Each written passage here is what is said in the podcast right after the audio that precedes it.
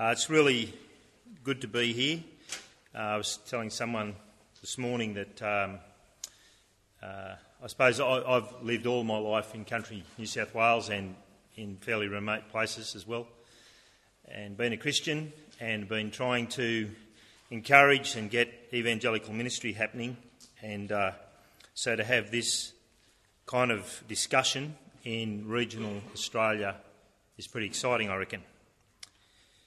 Um, I called, I've called what I want to talk about a mindset for regional Australia. Uh, recently, a friend of mine who was talking to another friend of mine, uh, uh, the, the, the fellow who was talking is a bloke who works with us in FIEC named Jim. Uh, you can ask me what FIEC is later if you want to talking to a pastor of an independent evangelical church in regional Australia who was doing it a bit tough. And he said to him, what, Have you got a five year plan? What's your five year plan? And this pastor replied with something like, If I had my wish, I would be on the mission field in five months. And he meant Papua New Guinea. Now, it's a telling comment which reflects much of my experience in uh, rural Australian churches. That, that is, that mission is something that happens somewhere else, 90% of the time in another country, and if it's in Australia, it'll be probably cross cultural uh, ministry with Aborigines in northern Australia or west or the you know western New South Wales. Um, so, I want to talk about a mission mindset for regional Australia, and I think it's going to key in nicely with what Russ just told us. Um, why do we think that mission happens overseas? I said to Jim, when I said, I, I hope you said to him, Jim, you don't have to go to Papua New, New Guinea to find a, a, uh, a mission field. There's probably more non Christian people in your city than there are in Papua New Guinea. so, I want to talk about a mission mindset for regional Australia. I want to just run you through what I'm going to do. Um, I want to talk about a Great Commission mindset. I suppose I want to dial you into how I think, how I've been brought up to think, and why I do what I do. Um, I want to uh, just say as we go through, and this is in line with what Russ said, that uh, God's mission organisation is the church. Okay? Um, then I want to reflect on my experience and observations. Uh, I'm 52. I've been involved in ministry for a long time, and it's all been regional Australia. Um, then I want to reflect on, um, the, as part of this, problems and challenges, uh, the solution. Hey, there's a solution. You'll all, all listen up to that one. And uh, the opportunities as I see them. Okay, so that's, that's where we're going to go. Um, a Great Commission mindset. A little while ago, uh, after I'd been at OEC for a while, I started to think we need to change our mindset. How am I going to do it? So I went through the whole mission statement, vision thing. The more I thought about it, the more I thought, well, Jesus gave it to us. I'm a pretty simple bloke, okay? Uh, the Great Commission, Jesus said, All authority in heaven and earth has been given to me. Therefore, go and make disciples of all nations, baptise, preach, and I am with you to the end of the age. I thought, that's it. Um, uh, just, just what, what does that mean? All authority. Okay, all authority. Jesus is the boss. I'm not sure whether you're from Presbyterian, Baptist, Anglican, uh, the bishop, the presbytery, the diaconate, the parishioners, your wife. No, none of them are the boss.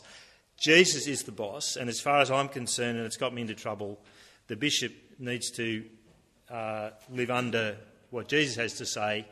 Um, that's the first part of, the, of Great Commission mindset. Go. He said, Go, not stay. Not, fellas, let's stay here on the mountain and see all turn up and let's make them into disciples. Go. into all the world uh, and make disciples. I think that's a great command. What do you do when you meet a Christian? You make him a disciple. You, te- you, you teach him, you, you mature him. What do you meet when you meet a non Christian? Hey, you're not a disciple yet. I've got to convert you. you. You tell him the gospel. It's a command for everyone. Make disciples. And the great thing is, I'm with you. The book of Acts kicks off. Jesus says, You know, you're going to be empowered from on high. And what is the power for? To witness. I'm with you. And that's the story of the book of Acts of, um, of uh, Jesus being with those he sent and uh, those who, uh, who are sent, who are sent with them. And he's still with us. Hey, it's a great plan, isn't it? I mean, here 2,000 years at the bottom down under in Shepparton, and there's a bunch of people sitting around talking about Jesus being Lord, like it's worked. And how's it worked? Well, so here's the question that drives me about ministry for regional and uh, uh, a mindset for regional Australia, for everywhere. How do I make disciple making disciples in regional and rural and remote Australia? I think that's the question we all see. Jesus said, Go and make disciples. And what, what are the disciples? They make disciples who make disciples who make disciples who make disciples. So, you know, that's the question. Wherever you're from, whatever you're doing, whether you're a mum at home with your kids, a pastor of a church, you think about planning a church, your teacher, you've got a commission, a command from Jesus. Make disciples that make disciples that make disciples. It's a great plan. Now, Craig's actually going to tell us, kind of just dial us in to how you, how you get a church to think about doing that. So I'm not going to really um, talk about that. Um, now, you go, okay, the Great Commission. Jesus tells 11, uh, 11 blokes, and it says though some feared and some doubted. They sound like a pretty ordinary mob to me. And he says, Go and take the world. Yeah, yeah, right, okay. Well, what's that look like? Well, the New Testament tells us what it looks like. So, um, the New Testament tells us, shows us, that God's mission organisation is actually the church. It's not like all the missionaries that we know. Where, what, do, what do they do? They go and plant churches. Like God's mission organisation is the church. Um, and as you read through the New Testament, read through the book of Acts, you know, churches send people. So you, you think, just follow Paul's, what he did. He comes from Jerusalem. He sets up base in Antioch uh, church, a church in Ephesus, a church in Corinth. The whole time he's moving west. Go west, young man. Uh, the whole time he's expecting and asking and including the churches to be involved in his mission he really gets up, what 2 Corinthians about, he's really cheesed off because these guys are going to water over some super apostles. And he's saying, hey, this was going to be a, a mission base for me to go further west. Rome, he, he, in the letter to the Romans, he says, I'm coming to you guys and I want to go to Spain. Now, we tend to think about the, the missionary Paul, but um, I really like it that Ross uh, Russ picked up on on Philippians, you read Philippians and just pick up on words like share, partnership, fellowship. Uh, this is what Paul says about the. Uh, I didn't put it up there. Okay. Uh, this is what Paul says about the Philippian church. He says, I thank my God every time I remember you in all my prayers for all of you. I always pray with joy because of your partnership in the gospel from the first day until now. Now, friends, I, I, I've never understood why people say I'm going to be a missionary and go overseas. Because what do we do when we go overseas? Do we train missionaries to come back to Australia? No, we train locals to hang around and be missionaries in their culture. One of my, one of my things is I raise up young blokes in regional rural Australia and I say, I want you to go to college and I want you to come back here. And I get really annoyed when they go to college and they say, I'm going overseas. I say, What for? You can't even speak the language. It's ridiculous. I get carried away a bit, but so I, I, I, want you to, I want you to, this is part of the mind shift that Russ is talking about.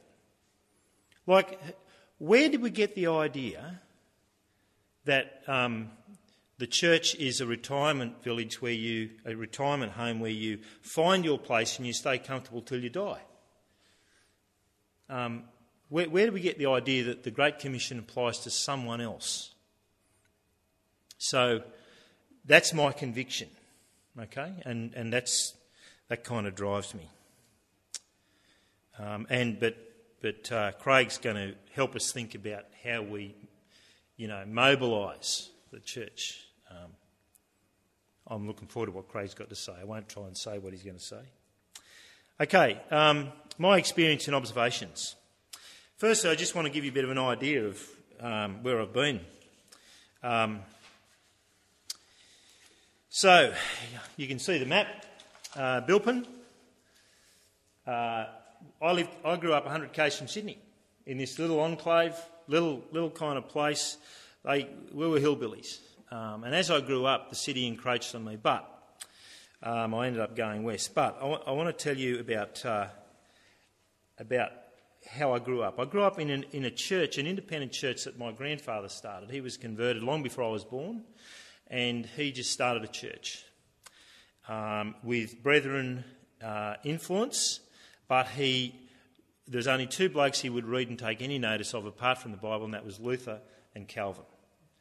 Uh, I grew up listening to Luther and Calvin and the Bible being preached by my passionate grandfather. Passionate evangelist, he preached repentance and holiness every time he preached.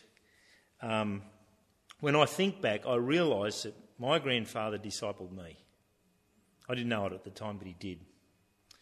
Um, while I was at Bilpin, also an Anglican minister came to Kurrajong named Neil, Neil Prott, and I went down to his church, and he actually started to put shape in the Bible for me, helped me to read the Bible and think theologically. Okay, so I had passion from Grandpa and uh, some sort of structure. So it got me thinking. Anyway, I went west. Now, the reason I went west to Nyngan, so you see Nyngan up there, northwest New South Wales, was because while I was at Bilpin, while I, while I grew up, some guys came down from the bush to do their apprenticeship in Sydney. While they were down, they were converted. Came along to, you know, um, they became Christians. They were, they were going back to Nyngan on the farm, uh, and I thought if these guys go out west with, with no Christian fellowship, they're just going to, I don't know where they'll be. So I thought, I'm, I'm, going west. I'm sick of this place anyway. So I went, I went west, went farming. Um, and, and while I was there, went to the Uniting Church. Uh, so this is all at Nyngan. Uh, the two crosses there you see, X marks the spot. The, the southern one down near Nymagee is where I used to share farm and, and work, and the northern one, north of Nyngan, is where I actually got my own farm out there. Um, so I want to tell you about my experience in the Nyngan Uniting Church and I think this may be typical of experience in regional Australia. Um, Neville Gibbs was the minister there when I got there. He was a converted coal miner. Everything he knew from the Bible he learnt while in the Southern Highlands in New South Wales through Moore College PTC program. That's, that, that was his training, and he was brilliant. Um, passionate evangelist, preached well. He'd walk out of church, lean on the, lean on the rail, roll a smoke, and, uh, and talk to the locals. He was brilliant. Um, he, he uh, uh, but, but um, denominational ministry in Nyngan burnt him out. Can I, can I say that one of my observations is that denominational ministry in regional Australia has divided and conquered itself. In Nyngan, there were four Protestant churches. They all basically believed the same thing, but they majored on the minors and so all spent all their energy defending why they have their own church. And I, I just used to think, what's going on here? Why don't we all just knock all these buildings down and put up a tent somewhere and, and Protestants, people who actually believe in the doctrines of grace and the Bible, unite and get on with it. Um, denominational ministry burnt Neville out because he was, a, he was a, an evangelical struggling. He was replaced by a Liberal fellow, and I think I mentioned this in that brief interview. uh, which led to me starting a church. I just said, oh, I'll do what Grandpa did. I just, we don't have to put up with this nonsense. We'll just start a church. Now, what that did for me was taught me that I didn't know half as much as I thought I did. and so, and so uh, God, in His grace and wisdom, helped me realise that uh, farming is of no eternal consequence, and we were going to go broke anyway. So pull the pin and go and. Uh, so I went to Moore College and did four years there. Um, while I was there, I met the. I, I went to Tamworth and became an Anglican. They spent three years trying to turn me into an Anglican, and having failed, sent me to Warialda where they thought I couldn't do too much damage. Um, I want to reflect on Tamworth. Um, Tamworth is a um, city of about 40,000 people, a regional, regional city. Um, there's an evangelical church, but what I saw there, that mission was pushed aside by ministry. What I mean by that is there was a service mentality which um, replaced the servant mentality.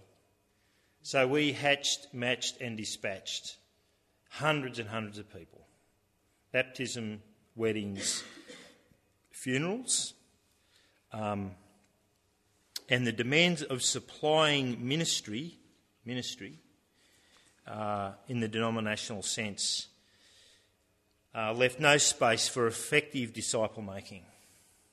Um, yes, I saw people converted, uh, but I worked very, very hard there, along with, the, with the, the, head minister, who I respect and love as a Christian brother, but I thought this is craziness.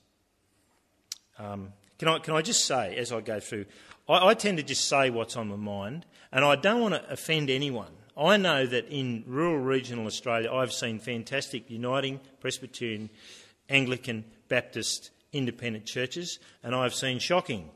All I, have seen, I've seen it at all. I'm not really trying to beat up on anyone.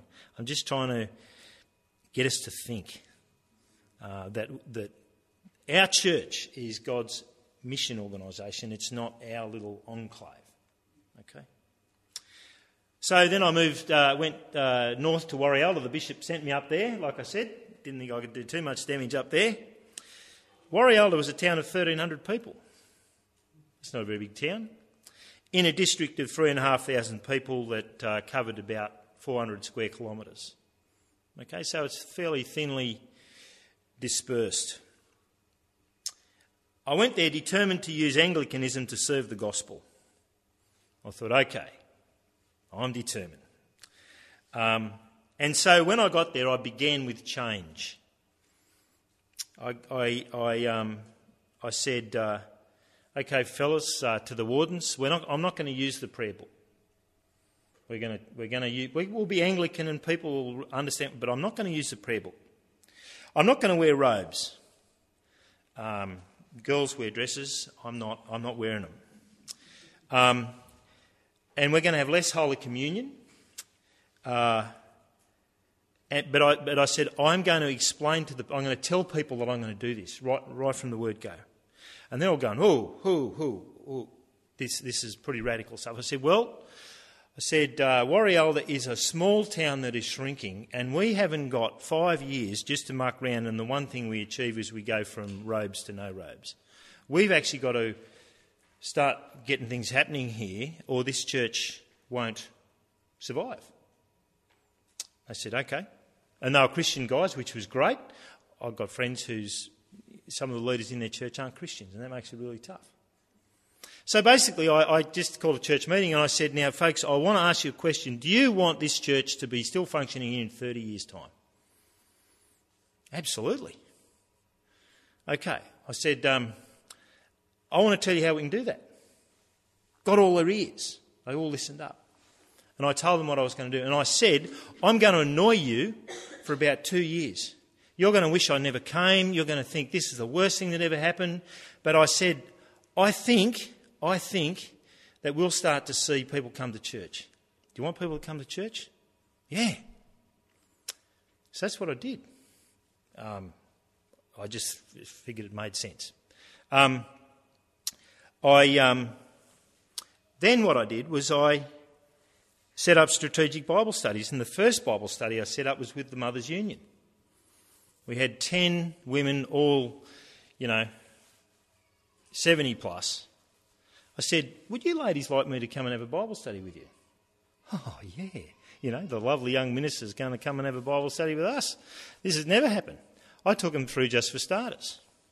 A bunch of them, bunch of them were converted. And, and, they, and so they turn up, they turn up at church all of a sudden going, wow, you know, church is great. I'm learning stuff from the Bible. I didn't know you did that. You know, they were converted. Um, set up strategic Bible studies around around the district. So out roads where you know people were travelling, you know, a fair way to church, so that so that they were studying the Bible. I closed down the satellite churches. Got a whole lot of people really. I said, well, if you can come to church for the football, I'd go down and I'd see them at the football on Sunday over, but they couldn't come to church. I'd go, well, if you can come to come to town for the football, you can come to town for church. So let's stop having church out there, you know. Oh, shock, horror. Um, I wasn't trying to annoy people. Um, I was just trying to dial them in to the gospel and help them realise that we were there to make disciples who made disciples. And, and God, God was very gracious, um, and, and the church grew a little um, and we put on a youth worker, and a few things happened. The other thing I did at Warialda was that I, I started working regionally, um, uh, started a preaching workshop, and uh, we had guys travelling, you know, three, 300 k's to come and learn how to preach, which was just fantastic. But while I was at Warialda, the new bishop, uh, we had a new bishop, and he asked me to be an archdeacon.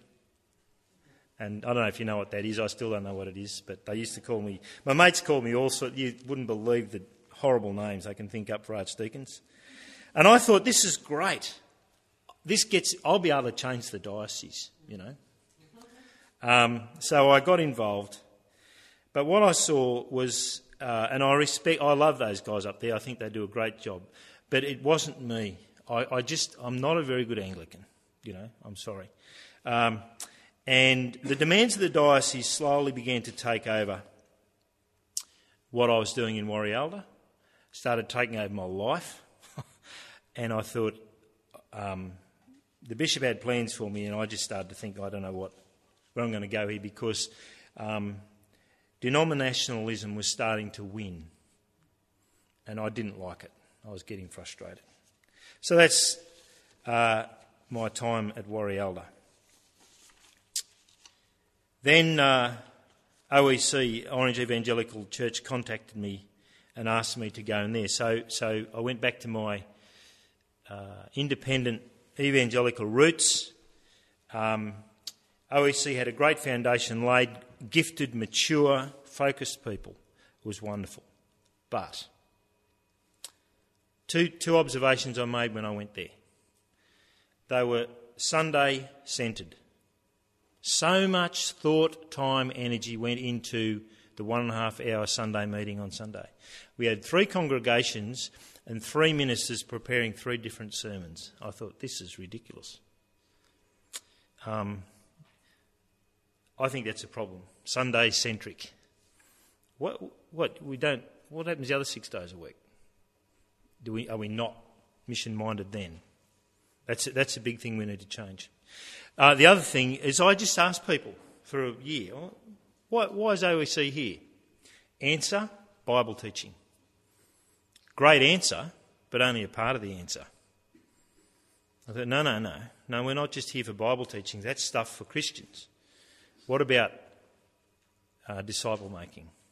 And so, um, uh, you know, after a period of time, and I felt like I was part of the team, and I'd kind of arrived, become part of the team. Now I was leading the team. I said, okay, we've got to revision this place. And uh, I've revisioned it with the Great Commission, with a, with a few, um, you know, modern tweaks, I suppose. Um, the gospel must drive everything we do. To be mission, a mission minded church, to be God's mission organisation, repentance and faith uh, must be what drives us the gospel. Uh, the way you, you carry on in the Christian life and continue ministry is the way you enter the Christian life repentance and faith. Um, you need to preach that. Um, and we need to make ministry in its, in its classic kind of description a subset of mission, not the other way around. Jesus said, Go and make disciples, um, not stay. Um, one of the things that I've seen, I think, makes an awful lot of difference. One of the things that really helped me at, at was I was a country boy. Um, I used to go and drive farmers' headers, give them a day off. I'd go and shoot their pigs, shoot their roos, harvest their wheat, shear their sheep. I was, I was in ministry heaven, really.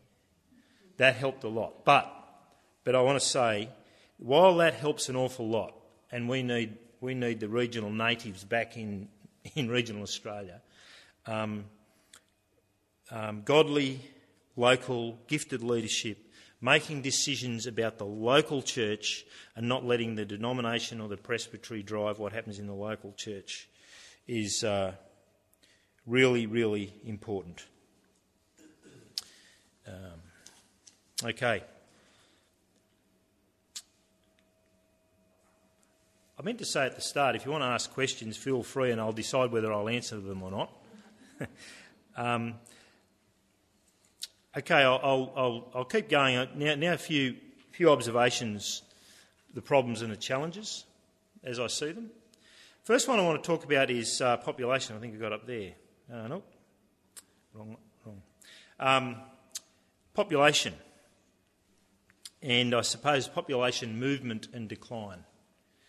In big regional Think, let's think big regional cities in New South Wales. I only know New South Wales, really, uh, southwest Queensland a bit. If you add together Tamworth, Dubbo, Orange, Bathurst, Wagga, you come up with about 250,000 people. And you go, wow, that's a lot of people. I, I, imagine, Craig, you'd have about 250,000 people on the Central Coast, wouldn't you? Okay. Now, that, now that's just where, where Craig is, Gosford, what, Toukley at the north and the Hawkes River at the south. 250,000 people, and this is scattered all over New South Wales. Now, population is, is something you, we've got to understand. Um, at the moment, the only area registering more than 2% growth in New South Wales is Orange Bathurst. And that's because of university, mining, and medicine. And that's just 2% growth. I, I, don't know what the growth is up, up where you are. Um, yeah, yep. So that's population growth. Uh, so that's new people coming into, t- into, into towns is not, you know, it happens a little bit in the big cities. Um, so, so Orange is the only one above 2%.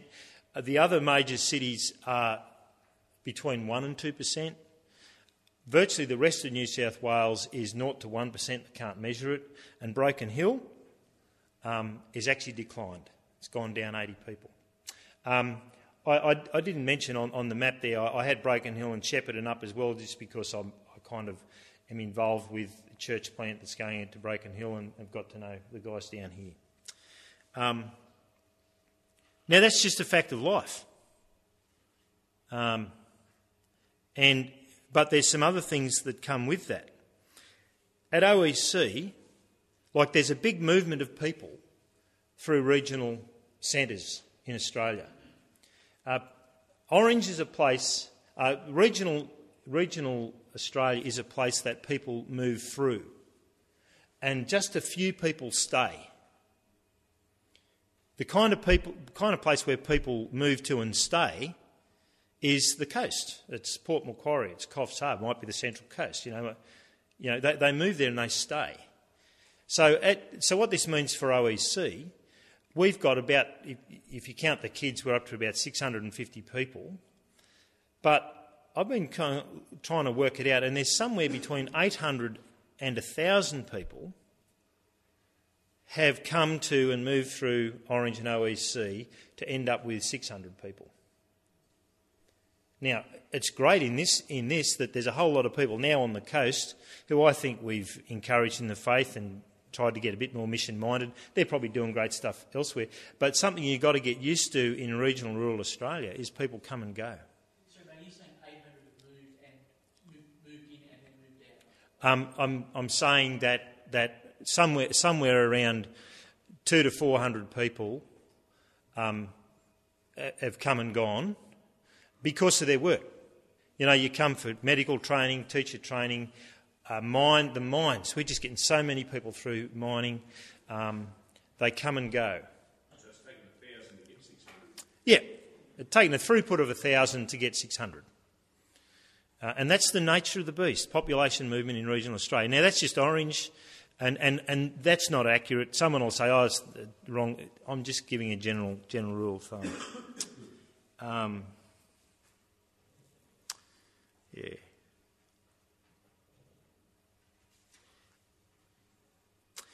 So that, that leaves the, the places in, in kind of rural New South Wales where the population is static stays about the same. Um, I think what, what it means for, for those places is stability of theology and reputation as a church is really important because you haven't got new people coming to convert. You're actually trying to convert the people who've probably heard a liberal, watered down gospel for a lot of their life. It's hard work. Not impossible, but it's hard work. And, and stability um, uh, is um, stability of theology, leadership, uh, your local reputation, really, really important. The other, the other uh, problem or challenge is understanding um, regional existence. Understanding what it means to be part of a rural regional town. Now, here I'm talking to people who probably you, you know, and you can say, oh, yeah, I kind of agree or might disagree. Here's a few observations on that. A, town or a city in regional Australia is got to be thought of as an island. It's physically isolated. And there might be a town 20 k's away, and they, they but, but they're two separate, two separate islands. And the people are islanders. It has a culture all of its own because it's got different, different um, climatic, leadership, um, industrial, all these different things make up uh, towns differently. I think when you're thinking ministry in uh, mission in regional Australia, you've got to think cross cultural ministry. You've got to be just as cross cultural in your thinking, in your approach, as if you're going to Papua New Guinea. And one of the great problems, and this is one of the, the big things that the, the, um, the uh, denominations, by their very nature, get wrong every time. Uh, like, and I'll use a, concrete example. In the Armidale Diocese, it goes from Armidale, uh, Highland, cool, they call it the New England. They all drive around in Volvos wearing tweed jackets and hats. You know, you see them coming. You go out west, and you've got Lightning Ridge. They're all criminals. Okay. Now the bishop thought that he could sit in New England Armidale and decide how Rick Maud, a mate of mine, ought to minister in Lightning Ridge. And I said, Peter, you've got no idea, mate. You've got no idea. Just do you trust trust Morty? Oh, well. Well, if you do, just let him off the leash and let him get on with it. You, you like, and every one of those, uh, like, so Warialda um, is a place where there's innovative farmers. You go 100 k's east uh, to to uh, Inverell and and uh, Glen Innes, conservative farmers. These guys out here are working out you can't relate to them the same way. Um, you got to, you, you, it, it, really is cross cultural ministry, and and church planting in regional Australia, you need to take this into account. You've got to become an islander. You've got to love the islanders. You've got to be committed to the island. You've got to have fun on the island. You can't just go every time you want to have fun, you've got to leave. You, you know, it's, it's uh, really important. Um, you've got to ask yourself what do you want to have established and working here in 10 years' time? Don't worry about next year. 10 years' time. And you've got to work out how you're going to get there, plot your course, and hold it and do it. Um, the other thing I'll say about regional uh, life is that leadership really counts. Um, in the bush, uh, people are there having a go. You, you, don't live in the bush in the country if you're not having a go and they respect people who turn up and have a go and, and lead. Okay. All right, now, it's kind of, you, you, you're going to think that Russ and I sort of swapped notes on this, but uh, we didn't. Um, the solution a mission mind shift. Um, and um, yeah, we need a mission mind shift we need to realise that mission isn't somewhere else. Mission starts at home. It's like charity, it starts at home. Um, we've got to work out how to articulate and put into practice the Great Commission in our hometown. And uh, I can, if you want to know, I can tell you how I did that at OEC. Um, so, a mission mind shift. We need long term leadership with clarity of vision typically in denominational churches, partly because of, of the pressure of ministry. Pressure, uh, ministry in small towns is, is uh, it's, it's actually quite difficult. Um, but people get moved on, and we need to stick around. We need to stick around. Um, can I say that uh, one of the things that, that doesn't help us in Australia is our communication. It's so good, it's a problem. So, someone can, like friends of mine are going to plant a church in Broken Hill. And you know what they'll find hard? They'll come to Geneva Push, they'll go to our FIEC conferences, and they'll hear about 1,600 people at Central Coast. They'll hear about churches along the coast growing. And I'll go home and they go, wow, you know, we've got one new bloke in two years. Um, we, we've, we've got to actually focus on what we're doing, not on what others are doing. We thank God for what others are doing. We've got to be like the missionaries. You know, do we tell missionaries to give up when, it, when things haven't changed in the last 12 months? No. We say, what do you need to help us do it? We've got to set up partnerships to help us in mission. So Matt and Kylie are going to Broken Hill. They've got one year go, to go in, in um, at SMBC and they're drumming up prayer support, financial support um, through Geneva Push, uh, through Genesis Foundation. That's what they're doing. They're going on mission to Broken Hill. They're not going to be pastor a church. Actually, they are. But pastoring a church means you're going on mission. We've really got to get this. The other thing is what I've already mentioned is we've got to up, raise up locals to be trained and come back. Um, so I think we've got our fifth one at the moment going through uh, SMBC, and he'll be, God willing, going back to rural Australia. Um, really important. Um, I didn't write this down here, but part of that is you've got to work out how to be a minister to blue collar workers.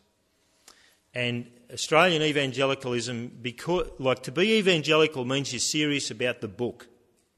And if you're serious about the book, you go and you, you do study at a place like SMBC or Moore College. See, I never used to be an academic. I never used to be tertiary trained. I try to act like I am, but I'm not. I'm just a buffhead who's been to Moore College.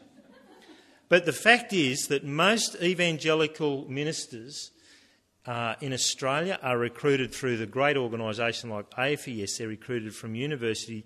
They're, re- they're recruited because I've got to tell you, if you've never written an essay in your life, never done a bit of study in your life, and you go to Moore College, it's hard work. I did it for four years. Best thing I ever did. But we've got to work out how we can minister to blue collar workers. We need dozer drivers who are, who are ministers, and I've got one at, at, more, at SMBC at the moment. So that's, that's part of the solution. Um, okay. Opportunities, that's my next point. I think. Yep, opportunities. I think they're enormous. Uh, but they've but they've got to be they've got to be viewed within the context of what of, of, of what regional and rural Australia is. They can't be great and go you know and compare them to big coastal churches. Um, here's why I think they're great. You have the opportunity to influence a whole town and a whole region. So while I was in Warialda, I made the claim, and I stick to it, that every person in that district heard the gospel. You know why I know that? because I buried everyone who died in Warialda, even the Roman Catholics. And I preached, that's, I preached the funeral at every funeral I did. Um, I talked about um, people like leadership. When I went to Warialda, they were going to close the local Warialda hospital. I knew John Anderson, who was our member. We got together. I set up the Save the Hospital organisation, and we ended up building a new one and not only not close it, we built a new one. Um, and I led the charge on that. Um, and, and the, I used my position as the Anglican vicar to get the, the impetus to do that. They built that actually after I'd left, but it, but it happened. Um, you know what? People would come to church if I told them to. I'd go and visit farmers. I had this really simple way of communicating the gospel. You can do it with a stick in the ground. Say, that's the way God expects you to live. Do you live that way? Oh, yeah, and you can very easily help them realise they don't. So draw a wobbly line down here. Okay, that's the way you live, isn't it? You're just go on your own way, doing your own thing. Yeah, pretty much. Yeah, that's right. There's a Bible verse, you know, all we like sheep have gone astray. You're like a sheep, aren't you? Just wandering off doing. Yeah, that's right. Yeah, that's right. that's me. I've got to be true. That's. I said, well, if if you if you go God's way, where do you end up? H, heaven. If you go, if you walk away from God, where, where do you end up? H, hell. You tell me I'm going to hell? pretty much. Um, what a, okay. I said, so here's, here's what you've got to do. Um, you've got to find out about Jesus. Just draw a cross in. He's the way you get back to the right path. And, and you know how you're going to do that? You've got to come to church. And they'd turn up. It was amazing. Um, you, just, you just do have influence in those places if you've got credibility and uh, care about people, they'll come along. Um, yeah. Um, can I can I say uh, one of the things that, that I did at Warialda when I went there as well that I think it's sort of this cross cultural stuff. What I realised was that the Anglican Church was the gentleman's church. They all wore moleskins and drove around in in uh, land land cruisers and and all the yobbos, all the locals, never came to church. And I thought, well, this is and and and, and up front at church we had all the all the, the people who travel through, the teachers and the bankies, because they're all tertiary educated and they all speak well and they all do things really well, and it made them feel good about church. So I said, okay, all you really well educated people, you're going to be my Bible study leaders. And, and all you locals, let's face it, a lot of people can read the Bible, can pray, and can lead a service. I got them up so that the, the feel of the service was local. I always remember I got the local stock and station agent up to read the Bible. And he sounded like Paul Hogan, you know, you know, he's Crocodile Dundee, reincarnated. And the first Bible reading he did was from the Old Testament, and there was all these names, you know, uh, you know, long names. And he stops halfway through the reading, and he goes, "Fair," he goes, "Fair dinkum, Bruce. If you're going to give me something to read, uh, going to give me a Bible reading, will you give me something I can read?" The whole place cracks up. He goes, Now settle down, settle down, let's get back to it. And he finished the Bible. I reckon it was the best Bible reading ever in Warialda Church. Now, the effect of that was I used to run, uh, you know, have funerals, and there's a whole lot of people wouldn't come into the church. And the effect of it was, was that they started to come in. Um, and you've got to really think about about that, and I think that will apply wherever you go. You've got to read the locals and work out how you engage with them. Um, in, in, in OEC, um, yeah, I've, I've, sort of said a little bit about the regional stuff. we've just had a Will Graham event. Um, that's Billy Graham's grandson, evangelistic event, and and I've been able to lead the charge on that and really become a fairly prominent person in people's minds in the churches in Orange, and it's been it's been really really good. That's something that you can do in a regional place, uh, you know, in a, in a in a country town. You can grab those opportunities. So the opportunities are great. Um, um, I'll, I'll, just finish with this. I think that in, in country towns, just to quote to Peter, I think it provides a great opportunity for Christians to live such good lives among the pagans that they, they accuse you of doing wrong, they see your good deeds and glorify God on the day He visits us. Um, you, are very public. It's kind of a fishbowl life um, for Christians, not just ministers. Uh, but as, as you would know, that brings difficulties with it as well.